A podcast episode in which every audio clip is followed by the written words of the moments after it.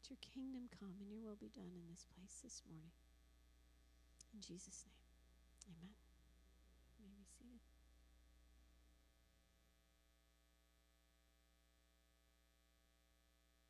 Everyone today? One couple people are good. It was just Jen Culkin's birthday. She should be like flying high. Right? 29. Oh my goodness. Congratulations. Uh, man, I'll tell you what. You don't look a day over 27. So, whew. Uh, good to see everybody here today. Uh, one quick announcement before we get started. Uh, reminder now is the time to be bringing candy uh, to the church. You can just come and leave it on the coffee counter. And uh, here's what we'll do uh, bring it. We, don't, we still don't know. I somebody here work for the city? We don't, what about trick or treat? Like we have, I've been checking the city website, waiting to see. Do you know something? Yes. I did check that, but um, Moline's not listed yet. So I'm kind of waiting to see. If there's no trick or treating, we won't have a party. Um, because we, you know, if, if a candy party the next day, right? Yeah, because uh, Halloween's on Saturday this year, so the next day, Sunday, we'll just big old candy party. That's right. So the communion we replaced with Snickers, and uh, we'll just have a great time. So. Anyway, uh, let's go ahead and put our mission statement up and uh, all enthusiastically say it together. We are living a passionate mission to love, grow, and go for the greater glory of God. That's what we're all about.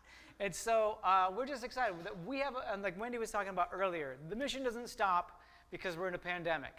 The mission doesn't stop you know, God keeps on moving, and we keep loving, we keep growing, we keep going. So we are not a circle the wagons, hunker down church. And so that's what we're all about. In fact, we're actually we have preview coming up right after service. So if you are like, I want to know more about that mission, that vision, uh, just come. And Wendy made a great big pot of chili and uh, cornbread and some sort of caramel cake thing. And so uh, if you haven't been to preview, come to preview and uh, we'll have a great time together. But this morning, we are going to continue our walk through Second Corinthians. I have been enjoying it so much. It's been a great series. I can't believe that this series is almost over, to be honest with you. We've got like one more week left. But um, last week we talked about how, as Christians, how Christians fight their battles. How do we fight our battles? Because we fight our battles differently than the world fights their battles, right? And uh, it was a very important message. And so uh, a lot of our battles take place through prayer, through studying scripture, through taking our thoughts captive. We don't fight the way the world fights, okay? And uh, so when I remember uh, when I was a kid, I'm gonna switch gears. When I was a kid, I want to tell you, don't you guys love my when I was a kid stories? Yeah. Okay.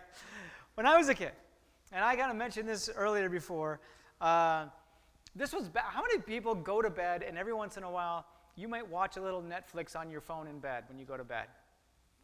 A couple people. Uh, or how many people have a TV in your room? You might watch a little TV before you go to bed. When I was a kid, I had a clock radio on a nightstand next to my bed. That was my Netflix at night and I would listen to a little bit. Steve, I'm just kidding. I just love that I finally got to do that after seven years. Uh, so I would listen to a little bit of radio as I was going to bed, and I lay in bed, and there was something about like the soft, warm glow. You know how the little backlight in the, clock, the old clock radios, because they had a dial where you would dial in the station, and there was a line across the, the little face of the clock radio, and a little red line that went back and forth uh, as you dialed it in. And there's something about the warm glow of, of the little light that came out from behind the, the, the station selector. And so I would turn on and listen to the radio at night as I laid there in bed. and uh, my favorite thing was sun- on Sunday nights, they would play Dr. Demento. Is anybody old enough to remember Dr. Demento? Yes. Okay. So I would listen to Dr. Demento when he was alive, and he would his show was being broadcast live, and he would play Weird Al Yankovic, and he would play uh, that song uh, about shaving cream. Anybody remember that one? Yeah? Yeah, I have a sad story to tell you. I really don't want to tell it. But when I walked into the bathroom, I stepped in a pile of shaving cream. Shave every day and keep nice and clean. Yes, okay.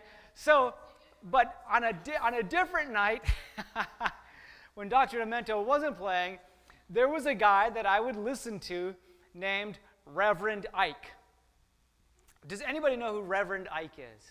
Okay, Reverend Ike, as I would, I would lay there in bed, I would listen to Reverend Ike, and Reverend Ike would talk about uh, how God wanted people to drive nice cars and have a lot of money, and uh, and I mean, just uh, basically kind of like saying, God, there's a secret for God to blessing you with financial riches. And, uh, and I would listen to it really, and it just like went rapt attention. And he said it basically, he called it the secret of good luck. Like there was a secret to good luck. This was a, a reverend preaching. And I, would listen, I was a kid, we had nothing. I was, you know, my parents were divorced. My brother and I lived with my mom, who at the time wasn't working. We were on welfare. We, you know, all, all, most of my clothes were hand me downs. And to hear somebody tell me that there was a secret to having what my heart's desire, you know, and all I had to do was send him $20 and he would send me Reverend Ike's secret to good luck. And, uh, and I, you know what, the thing about, you know, Reverend Ike, I kind of did a Google search on him uh, when I was writing this message, and he, like, he ended up dying like a multimillionaire. Well, no wonder everybody was sending him 20 bucks for his secret to good luck. I guess the secret to good luck really is getting people to send you money for your secret to good luck. And uh, so, I, I, and I remember, uh, you know, he'd go on, he'd talk about that thing, and what was implied was that God was holding out on me because I wasn't following the right formula. There was some sort of formula. There was a secret to good luck. There was a way of praying. There was a way of addressing God. There was, there was this way. There was this secret. And, uh, and that's why I was poor. That's why, you know, my, my mom was on welfare. That's why we barely got by. That's why we had a huge block of cheese in our refrigerator, was because we didn't know the secret to good luck. We just didn't know it. And I didn't have $20 to send him. I maybe had $5 at one time. That would have been a lot of money for me back then. And so uh, his preaching and, and, and the preaching of a lot of other sort of evangelists of the 80s, when I, where I grew up, painted this picture of a transactional God. This idea of a transactional God, right?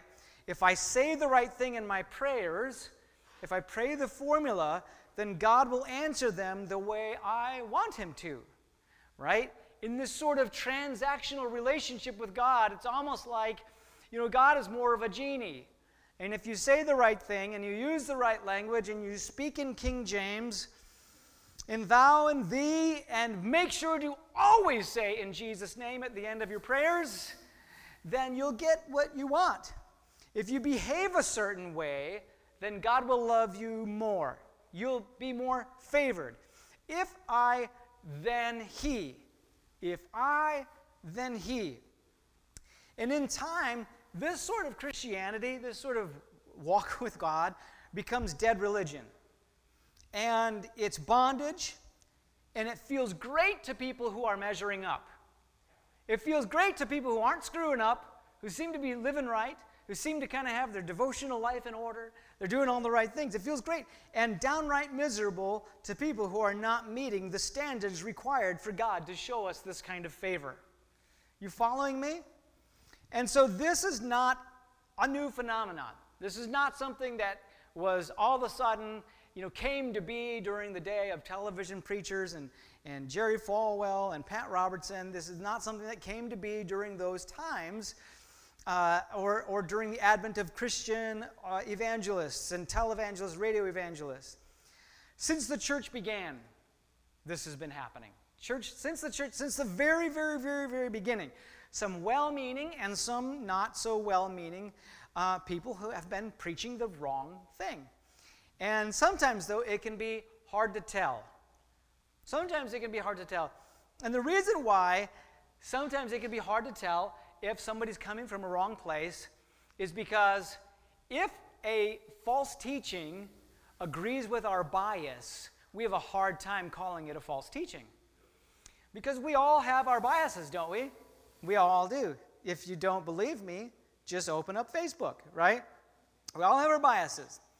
So, what does God have to say about this? And, and how does this tie into Second Corinthians? And I think it's this is an important thing. You guys know in eight years, I have never preached about other preachers. And so I, I, I, I, try to stay away from that as much as possible because I believe you're big boys and girls who can discern things. And, uh, and, and I just don't believe that I'm always right. And uh, when you know that you're not always right, you know you should probably not poke at other people. And so, uh, but I want to see what Paul has to say about this. I want to see what Paul has to say. And so we're going to do that. But first, let's pray. God, we love you and we praise you. And we thank you for your word. We ask that you would use it to, uh, God, that through your word today, you would reach into and you would poke at those places that we don't always like to be poked at. God, that you would reach in and that you would challenge our beliefs and challenge our biases and challenge uh, our thinking, God. God, we want your word to transform us in Jesus' name. Amen. So, all right, it's no surprise that the church of Corinth had some preachers among them that were not preaching the word of God correctly. And Paul must have noticed the fruit from this. When you read this chapter, you go, Paul's poking at something, Paul's addressing something, Paul has seen the fruit of some bad teaching, and now he's addressing it. And so in verses 2 through 4, he says, For I am jealous for you with the jealousy of God Himself. I promised you as a pure bride to one husband, Christ. But I fear that somehow your pure and undivided devotion to Christ will be corrupted just as Eve was deceived by the cunning ways of the serpent. You happily put up with what anyone tells you. I love that. You happily put up with what anyone tells you. Even if they preach a different Jesus than the one we preach, or a different kind of spirit than the one you received, or a different kind of gospel than the one you believed. So we're going to jump down to verses 19 and 20, and he says this He says, After all, you think you are wise but you enjoy putting up with fools. You put up with, with it when someone enslaves you, takes everything you have. $20 for that secret of good luck. takes advantages of, of you, takes control of everything, and slaps you in the face. So, if you remember one thing this morning, I want you to remember this real teaching brings real life. Real teaching brings real life. I mean, if it doesn't bring life, it's not. It's not the gospel. Now, this doesn't necessarily mean that real biblical teaching is always going to make you happy. Okay, so I want to preface that. I want, you to understand this isn't about uh, feeling happy. Okay? Uh, you know, it's not always going to make you feel happy. It's not always going to make you feel good, but real teaching will point you in the direction of abundant life. Even if it's a rebuke. Even if it's a rebuke, it's going to point you in the way of abundant life. In fact, you know, I, have had some pretty, uh, I've had some rebukes in my life that have felt pretty miserable. I've, that have brought me to tears, right? But they have pointed me towards abundant life. In John 10:10, 10, 10, Jesus says, "The thief's purpose is to steal and kill and destroy. My purpose is to give them a rich and satisfying life." My purpose is to give them a rich and satisfying. So Jesus is saying that's his purpose. That's the purpose of the gospel is life. That's the deal. That's what Jesus offers is life and life abundantly. Okay? And so Jesus' offer has always been and always will be life. It if it doesn't bring life, it's not Jesus. If it doesn't bring life, it's not Jesus. So if you're listening to preachers or you're reading authors and they're not life giving, then take a break. Take a break. Ask the Lord for discernment. There, there have been preachers that were really, especially some that were really popular back when I was growing up and I was a teenager. There was one guy who was always preaching out of Revelation, all the time. And he was always predicting something that was going to happen and that we all better get ready, right? And I was scared crapless every time I would listen to him. And that thing that he said was going to come happen come October, come November.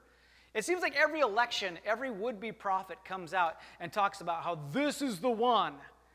And if we don't get this one right, all hell is going to rain down, rain down, right? And I, and I would spend every four years, I would spend every fall terrified because of preachers that would come out of the woodwork and just begin to go, you know, attach verses of Revelation to the, to the election. If you're listening to that right now, give yourself a little break. Give yourself a breather. Just, you know what, just, it's okay. It's all right. You know, I've addressed that before. It was sort of like we seem to, we, uh, those sort of things promise some level of comfort. If I have this, if I have knowledge, I'll have, I have some sort of comfort. I'm, I'm protected somehow. If I have knowledge, but then, uh, but then what that leads to is just more anxiety. And then we think if I take in more knowledge, I'll be less anxious. I'll have more comfort about what's happening in our world and all those things. And so we listen to more of it, and then we feel more anxious. Y'all see the vicious cycle revolving around that sort of teaching? And so be careful. Be careful. Shut it off. If you look at the words of Jesus, okay? Look at the words of Jesus. Jesus said a few things about the end times, and he was pretty cryptic about it. Think about it. But not once when you read Jesus' words do you sit there with anxiety, wondering if you should be stockpiling rice in your basement. Okay? Now, I'm not telling you buying a little extra rice is a bad idea, right? I'm just telling you, if you're listening to teaching that makes you feel anxious and fearful, then give it a break, give it a rest, okay? How do we know? How do we know? Here's some questions. Does it bring more or less freedom? It's an important question to ask yourself about what you're listening to, about the teaching you're listening to. Does it bring more freedom or less freedom? In 2 Corinthians 3 16 through 18, Paul says, But whenever someone turns to the Lord, the, well is, uh, the veil is taken away. For the Lord is the Spirit, and wherever the Spirit of the Lord is, there is freedom. Wherever the Spirit of the Lord is, there is freedom. So all of us who have had that veil removed can see and reflect the glory of the Lord. And the Lord who is the Spirit, makes us more and more like Him as we are changed into His glorious image. Isn't that awesome? So, when we look at the scripture, let's extract what does this mean? I mean, Paul is saying what? If you look like Jesus, you're going to have more freedom, right? If you have more freedom, if you're walking in greater freedom today, you look a little bit more like Jesus, right? Because Jesus ain't wringing his hands. Jesus isn't wondering why the Father's holding out on him.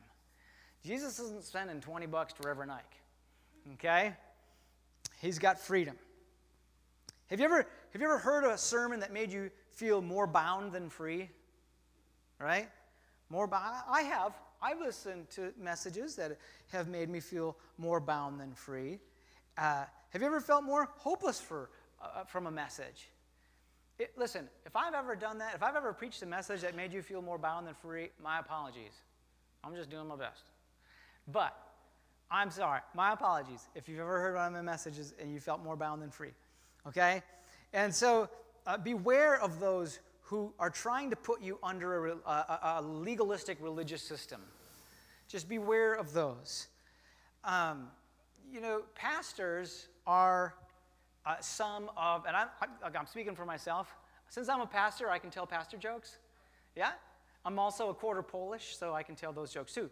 But uh, pastors are some of the most insecure people you will ever meet in your entire life. So just just, just radiating with insecurity. And so, what does insecurity like to do? Insecurity likes to control, likes to make sure that they got they, they can kind of and so that's why pastors can be kind of controlling and manipulating and and and that's that insecurity, you know. And so um, be very careful if if you're listening to somebody who puts you under a more legalistic religious system. Okay? Does it bring more freedom or less freedom? That's so important. Okay? And so the next thing is this does it promote a feeling of shaky salvation? Does it? I mean, think about that for a minute. You know what I'm talking about. It's one of those messages where you feel like a sinner in the hands of an angry God. I know that that is one of the most famous sermons ever preached by the late Jonathan Edwards, right? That's not George, no, okay, yeah, that's Jonathan Edwards. I hate that sermon. I think it's a horrible sermon. And, and, you know, you listen to it and you hear the story, how people were weeping and repenting through that, you know, all of that. That's, that's great. And my answer to that is God can use anything, right? But it's a horrible sermon. It is not the gospel. It is, we, you, listen, you, that sermon says that you're basically dangling over the fires of hell by a thread, by a spider's web, right? And, and and there are people that preach like that. And listen, I'm all about addressing sin, but you are not a sinner in the hands of an angry God. You're a sinner in the hands of a loving God. Right? Isn't that awesome? And so, uh, you know, you hear these sermons, and like for the next few days, you feel like you got to repent for everything. Right? You feel like you got to repent for everything. You like you stub your toe and you go poop. Oh God, forgive me for saying poop. Only you didn't say poop. Right? and you feel like you just got to repent for everything just to keep your bases covered. You ever feel like that? You're on shaky salvation, shaky, just in case. And, and rather than lifting up the completed work of the cross, the message might as well be Jesus paid it all, but you're going to have to work for it. And that is not the gospel. Religion says do, but Jesus says what? Done. Okay, let me try that again. Religion says do, but Jesus says done. it's done. Done, right? Okay. Does it promote a feeling of shaky salvation? The next thing is this, and this is huge, and we kind of touched on this earlier. Does it advocate formulas? Does it advocate formulas? We love formulas, don't we? We're people who love formulas. Give us the one, two, three. Give us the ABC. Give us that little hack, give us that little trick, give us that formula. Just tell me what to do. Man, I tell you, as a pastor, lots of people come and talk to me uh, about different things in their life who are just want God to tell them what to do. Just, I just want God to tell me what to do. And so, uh, you know, or, or these messages are like, just follow these simple steps and God will answer your prayers. Follow these simple steps.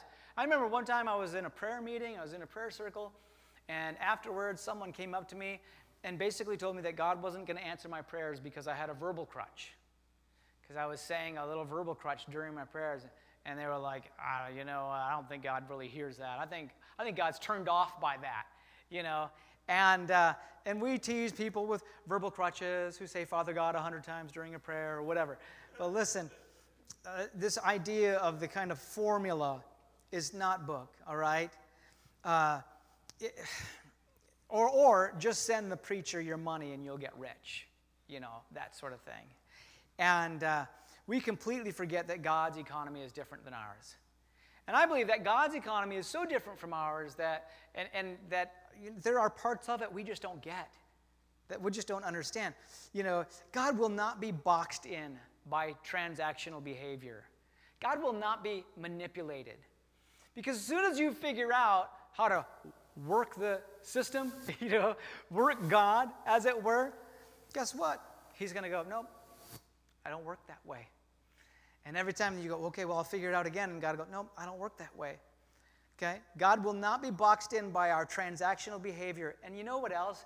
God does not live by our sense of fairness. We tend to apply our sense of fairness to God, right? God, why don't you heal me? I've, I've, I've been volunteering in kids for five years. Why don't you heal me? God, I don't do this, I don't do that, I don't do this and that, and I pray every day. Why don't you do X, Y, and Z? All right? It's quiet because I know you all have done that. You all have thought that. God doesn't live by your sense of fairness or my sense of fairness either. He's too big. He's too big, right? He doesn't have to answer your prayers for healing because you did X, Y, and Z. He wants to right? But God is not petty. God is really generous. God is really generous. His love is greater than the greatest love that you can imagine. All right? And the last thing is this Does it align with a Jesus that loves you so much that he was willing to die for you? Think about that. Complete sentence. Does your thoughts of Jesus, does this message that you're hearing, does it align with the Jesus that loved so much he was willing to die for you? Remember, Paul said some people are preaching a Jesus that isn't the real Jesus. Now, we have that today, okay? But Jesus' love for you is so immense and so intense that he was willing to die for you. Think about the, the next time someone preaches a Jesus that's mad at you, okay, for not being able to quit smoking on the third try, right? Who's mad at you because you haven't been able to overcome this bad habit or this habitual sin, who's upset with you, right? That's, you, know, that's, you and I might do that. You know, I'm not Jesus, so I get frustrated with people, right? But guess what? Jesus is Jesus, and He doesn't. And He loves you so much, He was willing to die for you and did die for you. Think about that the next time someone says that God isn't going to hear your prayers because you haven't been consistent in your prayer life lately. I mean, come on. If you haven't been told that, I'm sure you've thought that. God's not hearing me because I haven't been consistent in prayer lately. I'm, I've got to get God to warm up to me again by being consistent for a few days, and then I'll feel like we're okay again. But that's not God, okay? Because we know this because Jesus gave us the story of the prodigal son where the father ran down the road to meet the son. Okay? Isn't that awesome? Okay, Jesus said that his purpose was to give you a rich and satisfying life. That was his, his purpose. He came to seek and to save that which was lost. He sought you out. You have to remember that the next time you're feeling far from God and you're feeling like, well, will he take me back? Will he love me? I think he's sort of upset with me. We've been on the outs lately. You have to remember that he's the one who sought you out. You didn't seek him out and he agreed to take you in. He sought you out. He came to seek and to save that which was lost. He came to save you, not to condemn you. It's so funny. I don't know why it's so easy to receive that initial salvation. But then, like, as we've been walking with him for years, we, it's almost like we default to these weird religious ideas, this transactional God, right? And, you know, make sure that your image of Christ, uh, that your that your teachers, that the people you're listening to, that they're painting aligns with the greatest love in the universe, the greatest love in the universe. And this was Paul is talking to, you know, the Corinthians about this. And so, uh, as as we close this morning, I just want you to take inventory. Take inventory of the voices speaking into your life. Take inventory to those that you are learning from, those you are reading and listening to. Uh, take inventory. You know, do you like them because they confirm your bias? Is that why you like to listen to them? Because eh, you, you can amen them a lot? You know, you can agree with them a lot? Um, do you like them because a certain amount of punishment feels good?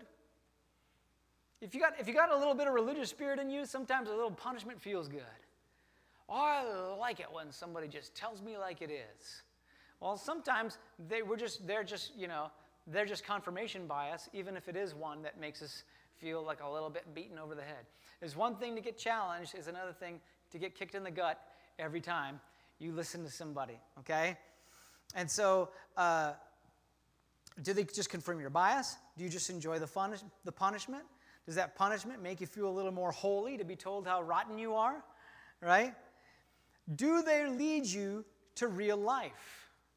Do they lead you to greater freedom? Do they paint a picture of God's love and His generosity and His grace? That's important.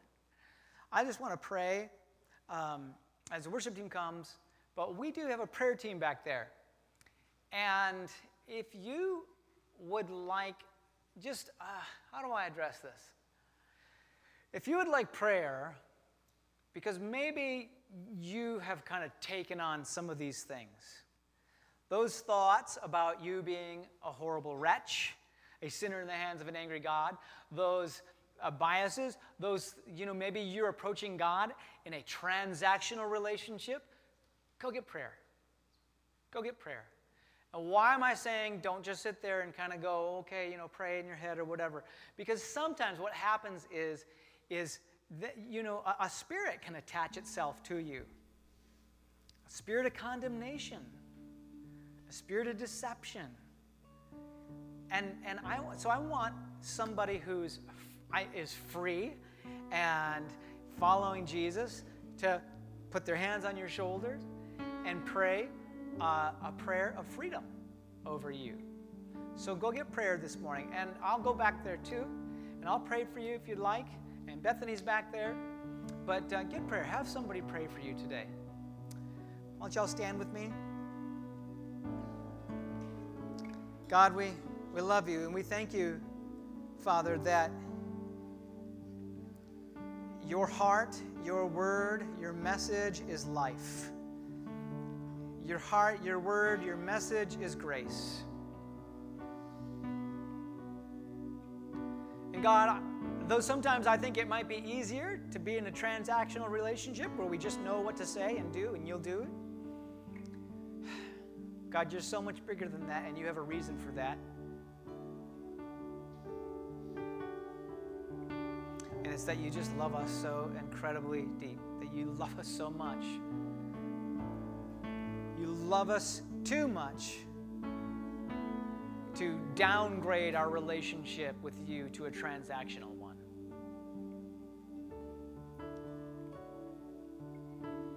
God, we just shake off all that which does not bring life and freedom.